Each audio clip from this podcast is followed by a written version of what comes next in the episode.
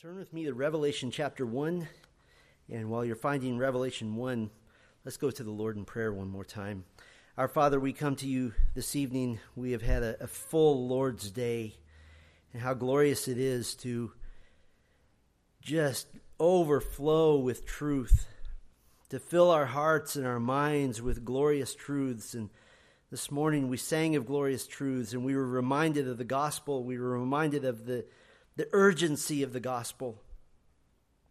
And this evening, Lord, I pray that our hearts are turned heavenward and turned toward the future, turned toward that day when Christ will return and when he will reign as he rightfully ought to do. Lord, I pray that as we continue building a foundation to understand what the Bible says about the future reign of Christ, I pray that it, it changes our hearts, it changes our minds, it, it helps us to read the Bible in a way that understands the full orb story of the redemptive plan of God. And I pray that tonight would help us in that endeavor. And we pray in Christ's name. Amen. So, as you recall, uh, before I started preaching the Millennium series, I did a little focus group with many of you because I wanted to make sure that, uh, as I said once or twice before, that I didn't end up preaching Sunday evening service down to three people whose last name is Swartz.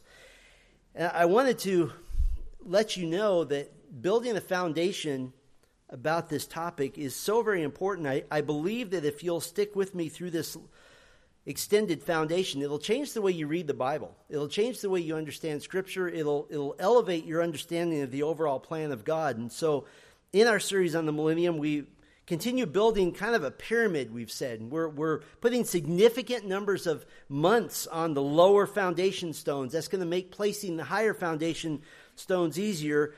It's very tempting to jump right to the particulars, to jump right to what's the millennium going to be like? Because we're so much in the minority in Christianity on this issue, though, I felt like we should take really exceedingly great care to build our case and to understand this.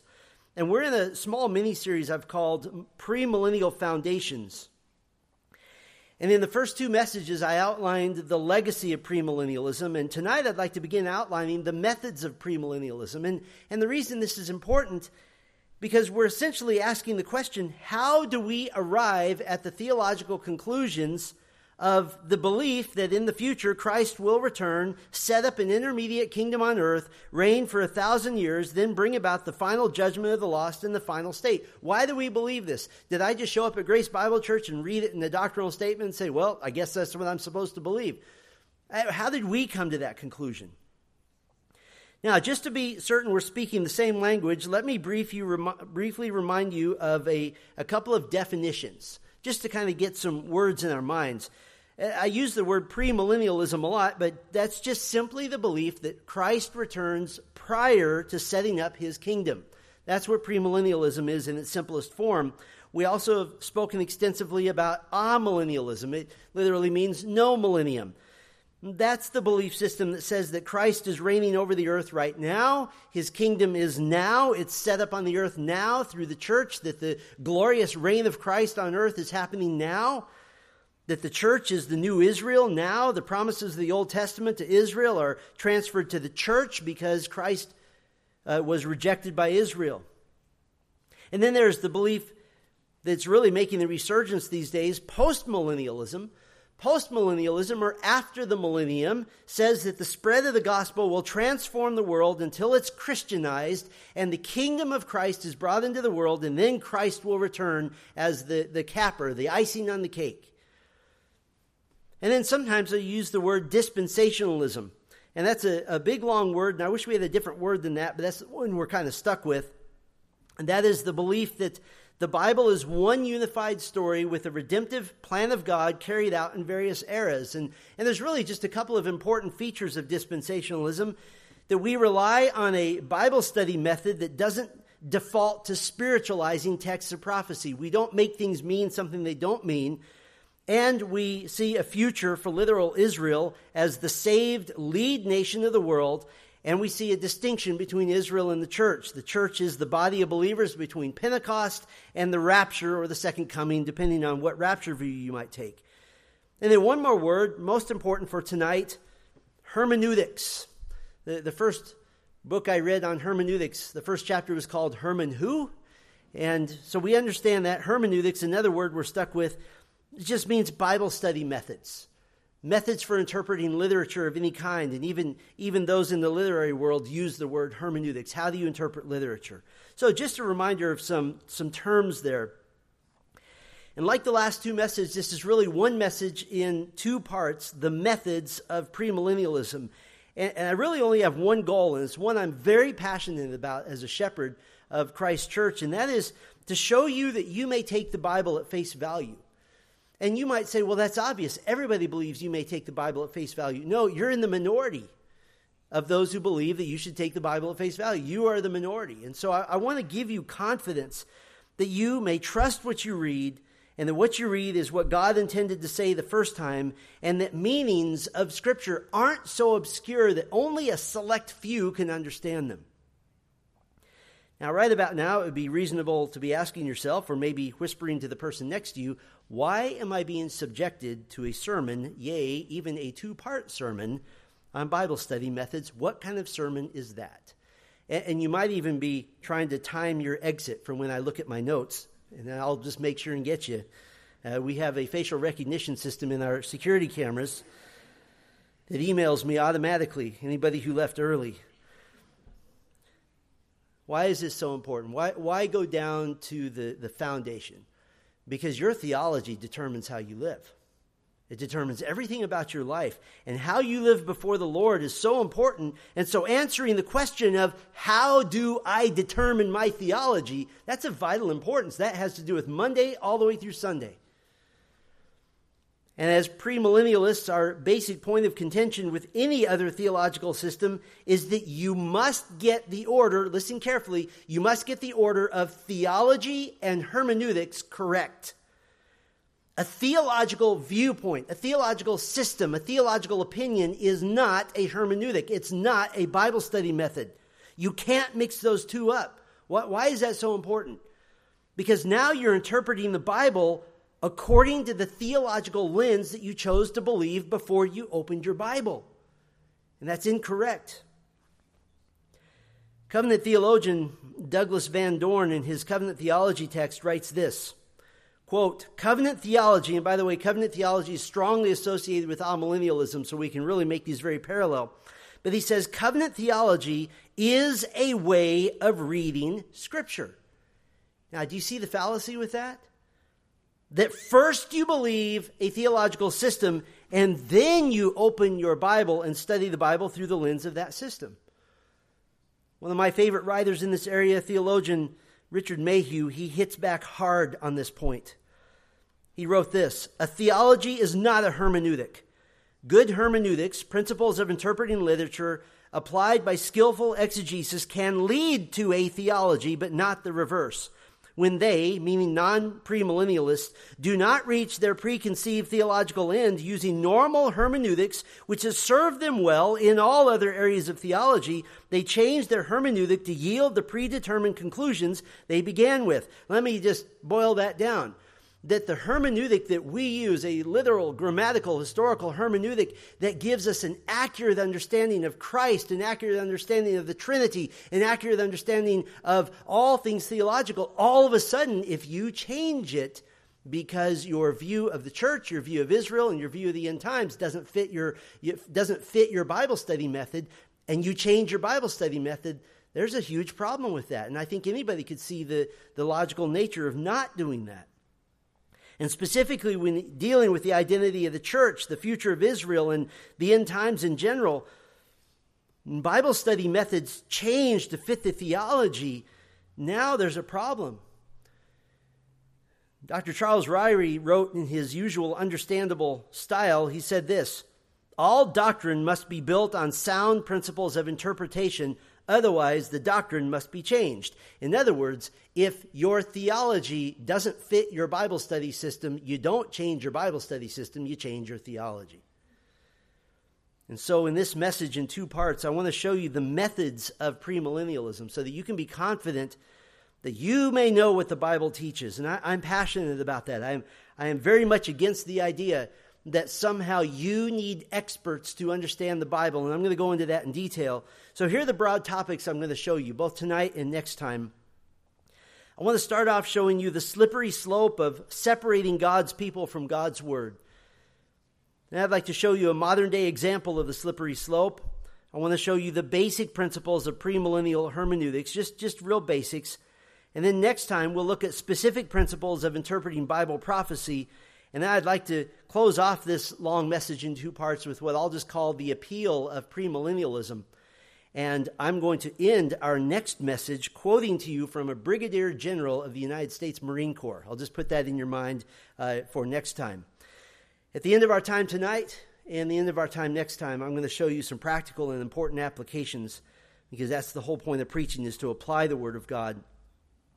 And we will be in Revelation 1. It'll be a bit before we get there. But I, I want to show you first what I'll call the slippery slope of separating God's people from God's Word. Now, I have uh, some friends who are fully in support of preaching long messages about studying the Bible and about the veracity of Scripture. Uh, most of them are dead, but they are friends nevertheless. There's another man who would be all for taking the time to give a couple messages on the need for God's people to understand God's Word, and that is our brother in the faith, William Tyndale. William Tyndale was a key figure in the early English Reformation he believed that England was in a sad spiritual state, and he was correct. And, and he diagnosed that the main problem spiritually in England was that the only Bibles available were in Latin, and they were all owned by the Catholic Church. There were no Bibles. And he felt it would be impossible to evangelize the lost unless they could grasp the truth of the gospel in their own language. In the early 1520s, Tyndale was dining with a Catholic priest with a number of other guests. And the Catholic priest told Tyndale, we had better be without God's law than the Pope's. In other words, it's better to be without the Bible than without the Pope. Tyndale retorted to all the other dinner guests, he said, I defy the Pope and all his laws. And he said, if God spared his life before many years, he would cause a boy that drives the plow to know more of the scripture than, than he does, pointing at this priest that I want the uneducated kid driving the plow to know more of the Bible than this priest. Now, that idea wasn't original with Tyndale. The Greek scholar Erasmus had just published his Greek New Testament based in the many Greek New Testament manuscripts that he'd studied and consulted. And his hope was that translators would use this Greek New Testament to put the New Testament into the language of the people. That whatever language the New Testament scholar understood that he would then put it in his people's language. And he wrote this in the preface to his Greek New Testament I would to God that the plowman would sing a text of the scripture at his plow, and that the weaver would hum them to the tune of his shuttle. William Tyndale made it his life's ambition to translate the Bible into English, and this eventually caused his martyrdom. He was burned at the stake by the Roman Catholic Church. Why was the Roman Catholic Church so intent on keeping the Bible out of the hands of the people? Because by retaining control of the Bible, they retained control of the people. Because all they had to do was to say, this is what the Bible says. And if nobody could challenge them, then they kept all the power. Catholicism's power over people depends on asserting that they're the only ones who can rightly interpret the Bible. Well, from the Catholic vantage point, the glory days of no one being able to have the Bible except the priests for themselves, those days are over. So the Catholic religion has had to reassert itself.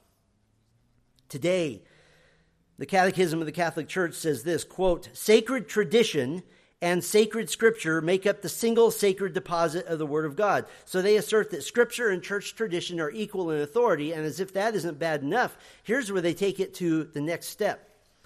Catechism also says, quote, the task of giving an authentic interpretation of the Word of God, whether in its written form or in the form of tradition, has been entrusted to the living teaching office of the church alone.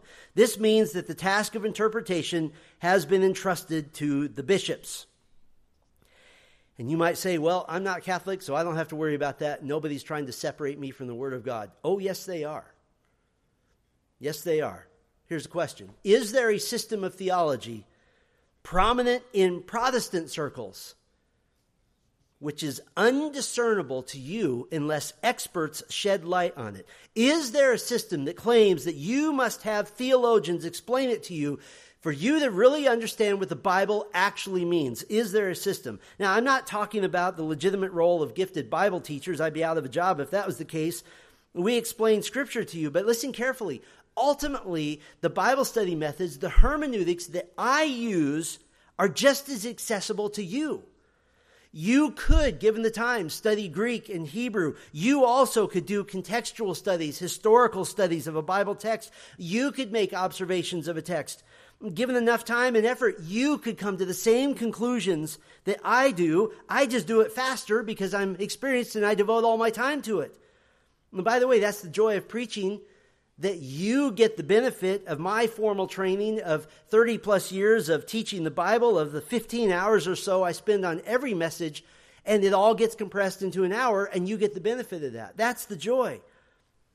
But I believe with all of my heart that given enough time, enough resources, with the proper Bible study methods, you could come to the same conclusions.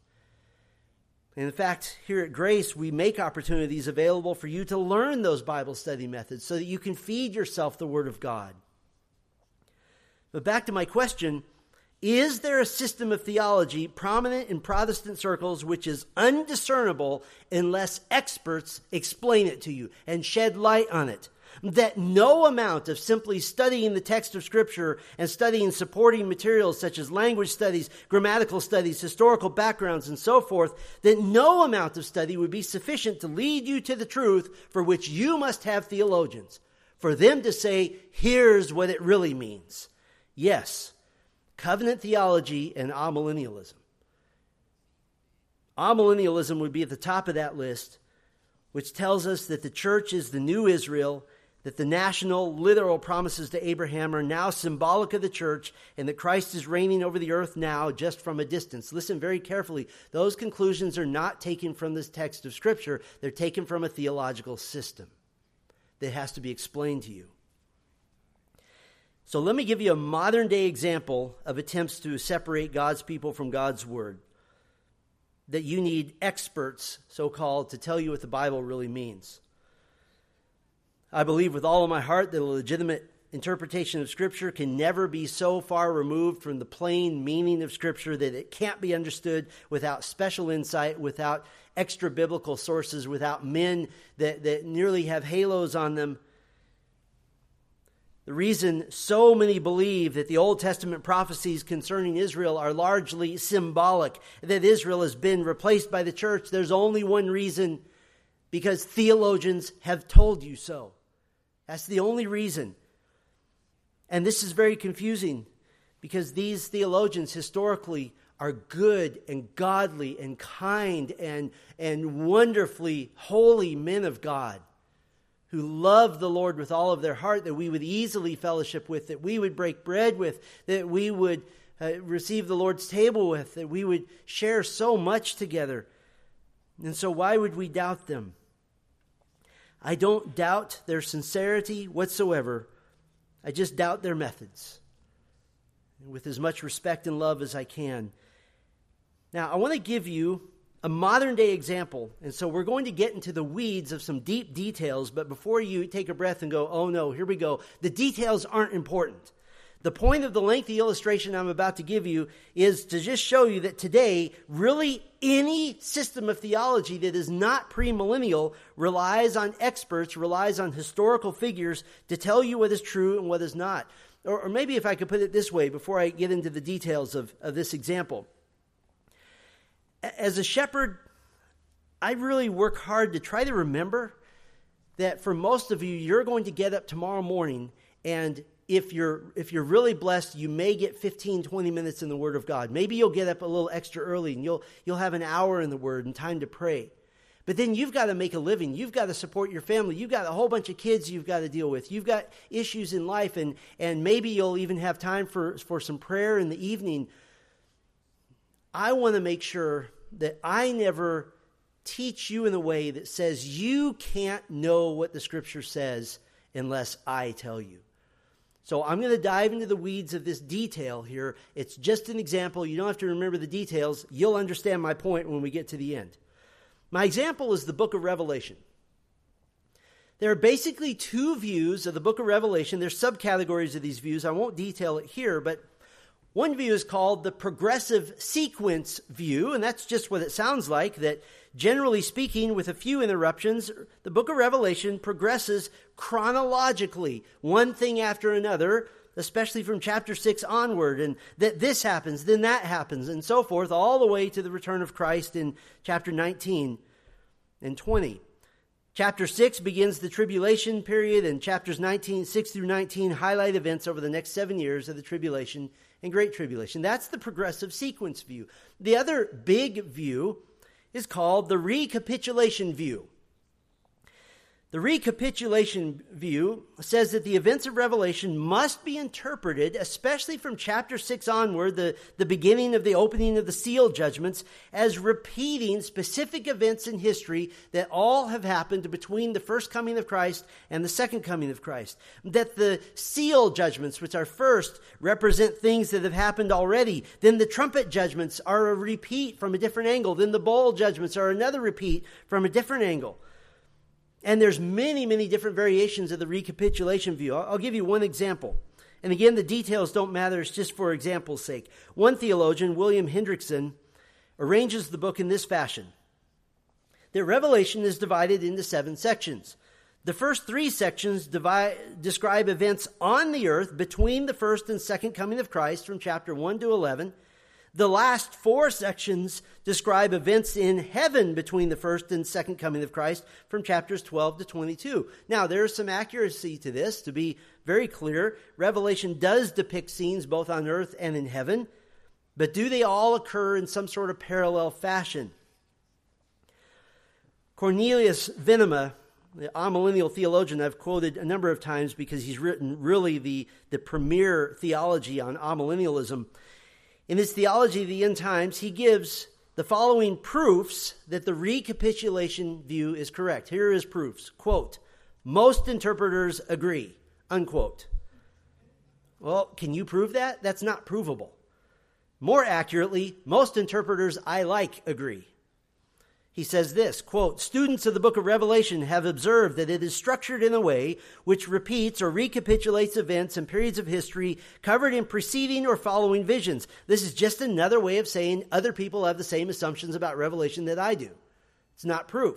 And he says this it is a commonly acknowledged feature of the book that it should not be read as a linear description of end time events. Commonly acknowledged by who? Not by me that's not proof. That's not Bible study. That, that's, that's not a hermeneutic. That's quoting other people who agree with you and saying, see, a lot of people agree with me.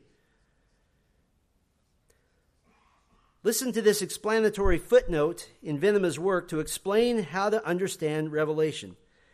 This is how you are to read the book, how to understand it. Hang on. Quote A futurist reading of the book says that the events described in prophecy are events yet to occur in the future, primarily in the period just prior to Christ's coming at the end of the age. An historicist reading of the book identified the events in the visions of Revelation with historical developments throughout the history of the church. An idealist reading of the book says that the visions and prophecy of Revelation refer to events that typify the principles and forces at work in the entire period of history between Christ's first and second coming. See G.K. Beale, The Book of Revelation, pages 44 through 49 following Beale, who argues for an eclecticism or, quote, redemptive historical form of modified idealism, it is best to read the book of Revelation. Here are your instructions. I knew you were waiting for this. It's best to read the book of Revelation not exclusively in terms of one of these approaches, but inclusively in terms of the insights of each. In other words, you are to read the book of Revelation with the viewpoint of a restore, redemptive historical form of modified idealism. What? I have more degrees than a thermometer, and I have no idea what this guy is talking about. Where does that leave you as the regular Christian getting up tomorrow morning and giving up a half hour of sleep so that you can read the glorious book of Revelation, being told, well, you need to read it from a redemptive historical form of modified idealism? You know what that says? It says, you poor slobs can't actually understand it unless you ask me. Ask a theologian.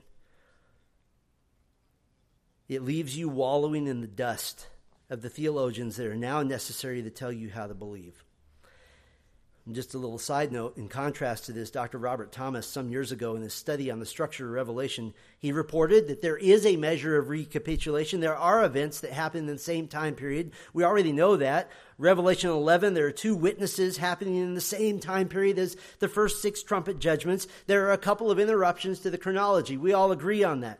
But Thomas, rather than just quoting a bunch of scholars who agree with him, did a significant analysis based on the context, using hermeneutics, the purposes of various judgments, the use of Greek terms which indicate the chronological sequence of events. He cites 82 different sources on both sides of the argument. And his analysis in hermeneutics leaves you with this result. He says this, quote, aside from the interruptions, something inserted into the chronology, there is a forward movement in the book from chapter 6 toward a climax in the return of Christ and the establishment of his kingdom. Now, after all of that, you say, What are you talking about? I believe with all of my heart that you can understand the book of Revelation. And we're here already. You've already turned to Revelation 1. Which one is correct? Do you just read it as a chronology, or do you need a theologian to say, here are all the various complicated layers, and you really can't understand it unless I am sitting right next to you? Revelation 119. Therefore write the things which you have seen and the things which are and the things which will take place after these things. What is Jesus speaking of here? The vision of verses 1 through 18, these things which you have seen, the letters to the seven churches in chapters 2 and 3, the things that are, and the things that come after that, introduced by chapters 4 and 5 and beginning chronolo- chronologically in chapter 6. Turn with me to chapter 4. We're going to go to a bunch of chapters very quickly. Chapter 4, verse 1. You be the judge. Chapter 4, verse 1. After these things I looked. Chapter 5, verse 1. Then I saw. Now it could be and I saw, but the translators accurately indicate the sequence of events. Chapter 6, verse 1. Then I looked when the Lamb opened one of the seven seals. Chapter 7, verse 1. And I'm having you look at this so you can get this in your brain that you understand Revelation. Chapter 7, verse 1. After this I saw. Chapter 8, verse 1. When he opened the seventh seal, there was silence in heaven for about half an hour. Then I saw. Chapter 9, verse 1. Then the fifth angel sounded. Chapter 10, verse, can you figure out what we're doing so far? Chapter 10, verse 1. Then I saw, and we'll skip a couple, go to chapter 13, verse 1. And the dragon stood on the sand of the seashore. Then I saw. Chapter 14, verse 1. Then I looked. Chapter 15, verse 1. Then I saw. Chapter 16, verse 1. Then I heard. Chapter 18, verse 1. After these things I saw. Chapter 19, verse 1. After these things I heard. Chapter 20, verse 1. Then I saw. Chapter 21, verse 1. Then I saw. Chapter 22, verse 1. Then he showed me. And then chapter 22, verse 7. And behold, I am coming quickly. Blessed is he who keeps the words of the prophecy of this book. And if that sounds familiar, the book begins with the same blessing in Revelation 1 3. Blessed is he who reads and who, those who hear the words of the prophecy and keep the things which are written in it, for the time is near. Now I have a question for you if to be blessed and encouraged by the book of Revelation, you must understand that you need an eclectic, redemptive, historical form of modified idealism. What does that do to your motivation to read it? What does that do to your ability to understand it? It locks up the book to the average Christian. It closes it to you. Or if I could put it this way, it seals the book where you can't understand it. Look with me at verse 10. And he said to me, Do not seal up the words of the prophecy of this book, for the time is near. I believe with all of my heart that you can know, and even to whatever extent you have the time, the inclination, and the ability, you can understand precisely how we have come to believe that the story of the Bible is completely consistent with itself from Genesis 1 to Revelation 22 and has never changed. Now, just to lightly explain, not a technical explanation at all, how do we come to these conclusions? Let me just highlight the basic principles of premillennial hermeneutics. And, and, and I'm going to keep this as basic as I can. But first, just kind of a high flyover of what I'm talking about. Every disagreement on prophetic passages, particularly in the Old Testament, every disagreement boils down to how do you interpret? What is your method?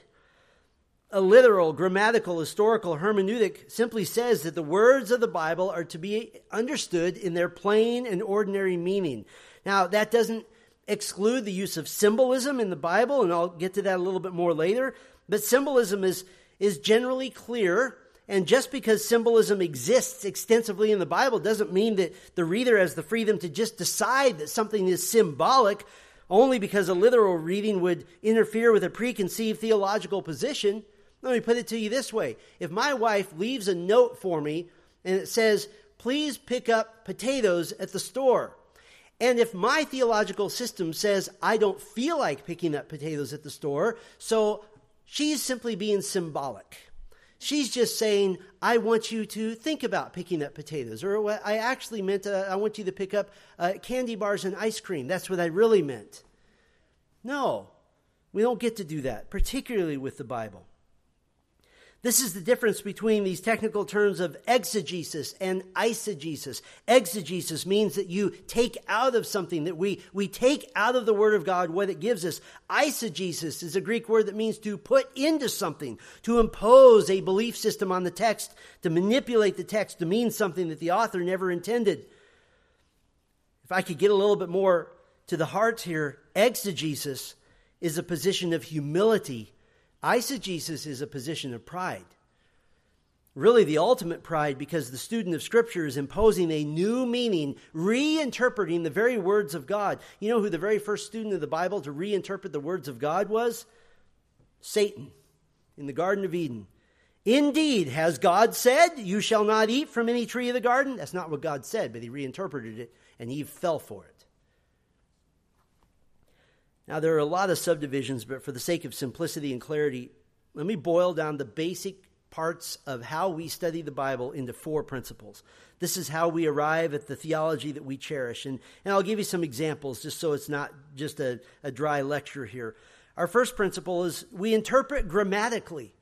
We interpret grammatically. And I, I don't know about you, when I was in ninth grade and my English teacher said, We're going to study grammar. I, a part of me died inside, just, just a little bit, because I didn't see the meaning of it. Well, now grammar is about the most important thing in my life because it determines the meaning of a text.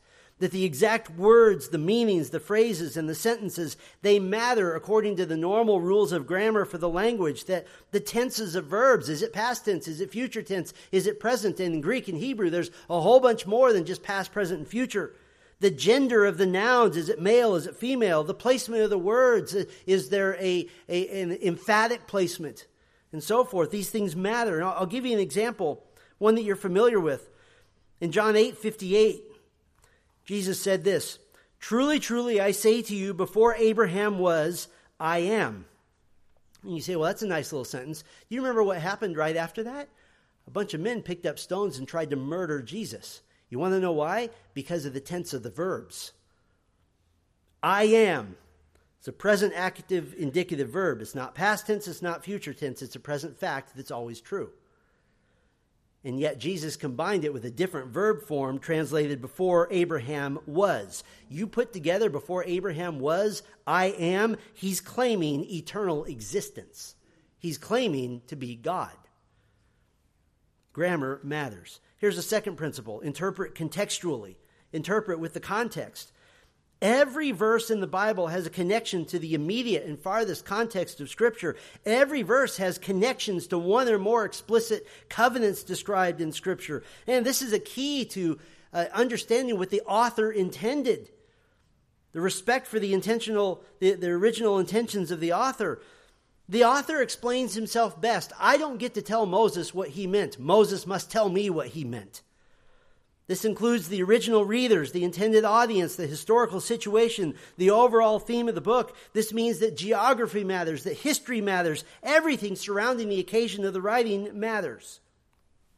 And this is this lack of interpreting contextually. This is the bane. This is the enemy of American evangelicalism. This is uh, the lack of interpreting uh, contextually has made Christian bookstores millions and millions of dollars because they put out little books with Bible promises for you, and they just rip a bunch of verses out of context and charge you fourteen ninety five for it.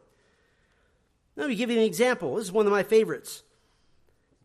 Psalm 46:10 and you're probably more familiar with the English Standard Version, be still and know that I am God. The LSB says cease striving and know that I am God. Context matters. You've probably all seen posters and you might be going, "Oh man, I have that painted on my wall at home." Um, be still and know that I'm God. It, it sounds like a, a gentle hand on the shoulder. Be still and know that I am God. In context, God is giving a declaration that war on the earth will end and he will end it and he'll be exalted among all the nations. And in fact, it features the actual presence of God with his armies of angels. Yahweh of hosts is with us in verse 11.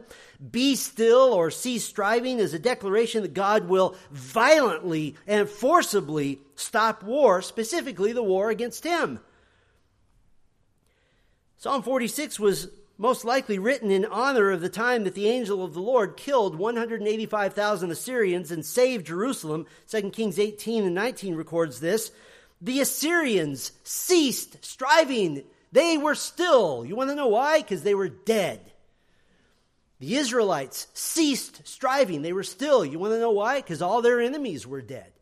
There's no battle to fight when all your enemies just drop dead. There's a third principle Interpret Scripture with Scripture.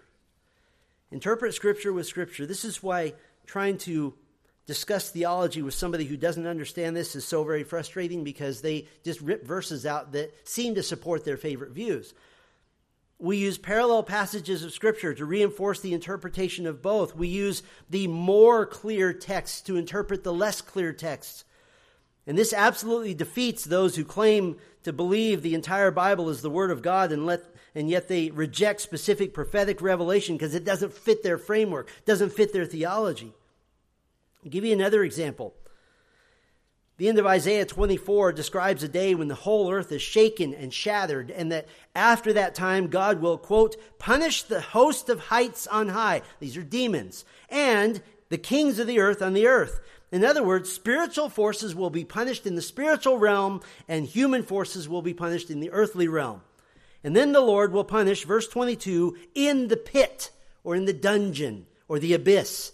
And after a time of being in the abyss, there will be a punishment. Now, what is that talking about? Well, by interpreting Scripture with Scripture, you can look ahead to the clearer text of Revelation 20 that right after the Lord Jesus Christ has destroyed his enemies on earth, kings of the earth on the earth, then Satan, and by inference, all of his demons, the host of heights on high, will be thrown into the pit or the dungeon or the abyss, bound for a thousand years, then released briefly, only to be judged and thrown into the lake of fire for all eternity. Scripture interprets scriptures. One more big picture method we interpret progressively. We interpret progressively. The, the Bible is governed by progressive revelation. God revealed the knowledge of his redemptive plan progressively over about 1,500 years. And later, more specific revelation never contradicts and certainly never changes the meaning of previous revelation. If pre- previous revelation is going to change, now you're at the mercy of theologians who have to tell you what's changed and what hasn't. And you have to find out. And then what do you do when a bunch of them disagree with each other? Now you're in trouble. Or to put it this way, the amillennialist will begin with the assumption that the Bible should be read from the New Testament going backwards to the Old. The premillennialist begins with the more reasonable assumption that the Bible should be read from the beginning forward. How does the Bible begin? In the what? Beginning? Doesn't it seem logical to start there? And that God reveals his plan carefully over stages and over time. To not respect progressive revelation is like building a house and trying to change the foundation while the walls are being framed. That makes no sense. The foundation must remain the same. I'll give you an illustration. Progressive revelation is the only logical way to interpret Scripture to, for example, see the obvious truth that the first revelation of Messiah in all of the Bible, Genesis 3:15, and I will put enmity, between you and the woman, and between your seed and her seed. He shall bruise you on the head, and you shall bruise him on the heel. That that first revelation of Messiah is much better understood with the progressive revelation of Isaiah 53:5. But he was pierced through for our transgressions; he was crushed for our iniquities. The chastening for our peace fell upon him, and by his his wounds we are healed. And that's completely, totally clear with the progressive revelation of the death and the resurrection of Christ and the subsequent preaching of this truth by the apostles. Like Peter proclaimed in Acts 2, men of Israel, listen to these words. Jesus, the Nazarene, a man attested to you by God with miracles and wonders and signs which God did through him in your midst, just as you yourselves know. This man delivered over by the predetermined plan and foreknowledge of God. See also Genesis 3.15, you nailed to a cross by the hands of lawless men and put him to death. The God raised him up again putting an end to the agony of death since it was impossible for him to be held in its power. That's the same truth as Genesis 3:15. It's just exploded with detail and understanding. Greater understanding. So you interpret grammatically, contextually, interpret scripture with scripture, interpret progressively. Of course, though, the big question is this is the one that, that sometimes the amateur student of the Bible opens his Bible with fear and trepidation. And the question is, but how do I interpret prophecy? Interpret grammatically, interpret contextually, interpret scripture with scripture, interpret progressively. It doesn't change. Now, I understand that. I understand the question, though. Prophecy is the crux of the whole interpretive debate between premillennialism and, and every alternative theological system. So, how do I interpret prophecy? I will tell you that next time. We hold as very dear, so very dear to us, the declaration of the apostle Paul in 2 Timothy 3:16 that all scripture is God-breathed and is profitable for teaching, for reproof, for correction, for training in righteousness.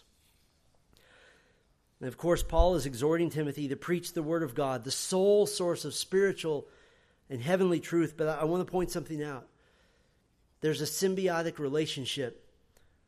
There's a relationship that exists between the preacher and the sheep, the shepherd and the sheep. The preacher and theologian, such as Timothy, the members of the church, such as those in Ephesus, the sheep seeking to know the truth. What is this theological, this symbiotic relationship? I think it's best illustrated by something unique that happened in the ministry of the Apostle Paul. Paul and Silas had been in Thessalonica just for maybe 10, 12 weeks, but they were now in danger. They had to leave. Acts 17:10 records, and the brothers immediately sent Paul and Silas away by night to Berea. And when they arrived, they went into the synagogue of the Jews. Now, these were more noble minded than those in Thessalonica. It just means that they were better educated. That's all it means. For they received the word with great eagerness, examining the scriptures daily to see whether these things were so. Do you see the symbiotic relationship? The relationship we have in connection to one another? The preacher conveys information from the Word of God, but never as representing a theology that's completely inaccessible to you, never telling you the only way you'll understand this is if I tell you. In fact, to this day, the phrase, be good Bereans, means to examine the scriptures for yourselves. I believe with all of my heart that premillennialism encourages you, the Christian, just trying to be light and salt in this world, trying to get through your Monday through Friday as, as accurate representations of Christ Jesus. I believe with all of my heart that you have the confidence, you may have the confidence that God is able to communicate to you directly exactly what He meant. He never intended for specially chosen theologians to be the only people who can really tell you what the scripture actually means because you have to view scripture through their theological lens. Someone asked me recently, kind of tongue in cheek, cheek are, are you trying to get everyone to be premillennial? And my answer is really not really. I'm trying to get you to believe the Bible at face value because then you'll become premillennial simply by reading the Bible for yourself. And then you, as the blessed, wonderful sheep of God's flock, you will live in light of a coming kingdom of Christ. You are citizens, you are envoys, you are representatives of that kingdom. You'll be urging as many as possible to join you, to join us under the banner of the King of all the kings, who is coming back to take what is rightfully his. And as I mentioned a few weeks ago, your premillennialism, just like it was in the early church, is an extremely high motivator to evangelism. It's really a simple thing that, that the gospel is not just Jesus died on the cross for your sins. The gospel is Jesus died on the cross to pay the penalty for your sins, which was rightfully owed to God, to stand between you and the wrath of God. He was raised from the dead for your justification to demonstrate that you may be raised as well and to demonstrate that that payment is completely made in full. The payment is, is secured. And then he ascended into heaven where even now he intercedes at the right hand of God the Father Father on your behalf. And then he is returning and he is coming back and he's going to set up a rule. And the very first thing he's going to do is that all the people on earth who survive this thing that the Bible calls the Great Tribulation, all of them will be gathered together and they'll be divided into two camps that the Bible calls the sheep and the goats. And the goats, those who are not believers in Christ, they will be judged, they will be executed, they will be sent away, they will be gone, they'll be dead. All those who are in Christ at that time will remain, they will survive. All those who have come to faith in Christ will have returned with him at his second coming. And now you'll have these gloriously resurrected saints from the church age reigning over those that come into the millennial kingdom having survived the great tribulation. And now Christ will set up a kingdom for a thousand years. And those who believe on Christ will live to be not just a hundred, two hundred, three hundred, they'll live to be eight and nine hundred and a thousand years old. Won't you join me in that kingdom. That's the gospel. The gospel is very premillennial because it goes all the way back to Genesis 1. And so, my hope is that your Bible study method is not just a dry little discussion, but that the Word of God is something that you have confidence in as it opens up these truths and you are light and salt to all around you and you say, Join me in this kingdom that the Bible fairly shouts about. That's why Bible study methods are important. We'll finish that, nailing that in next time. Let's pray together. Our Father, may we live in light of a coming kingdom of Christ on earth as citizens and envoys and representatives of that kingdom. May we urge as many as possible to join us under the banner of the King of all the kings, who is making ready to take back what is rightfully his. I pray for each of these precious believers in Christ, each one you have saved and according to your perfect plan. I pray that as they have confidence that you say what you mean and you mean what you say in your word, that as they open the word of God, it continues to be illumined to them, to open to them these wonderful truths. As the writer of Psalm 119 prayed, Open my eyes that I may behold wonderful things in your law. I pray that for each of us, Lord, so that we may be the most effective light, the most effective salt in the dying world to give the light of Christ to the darkness around us. We thank you and praise you in Christ's name. Amen.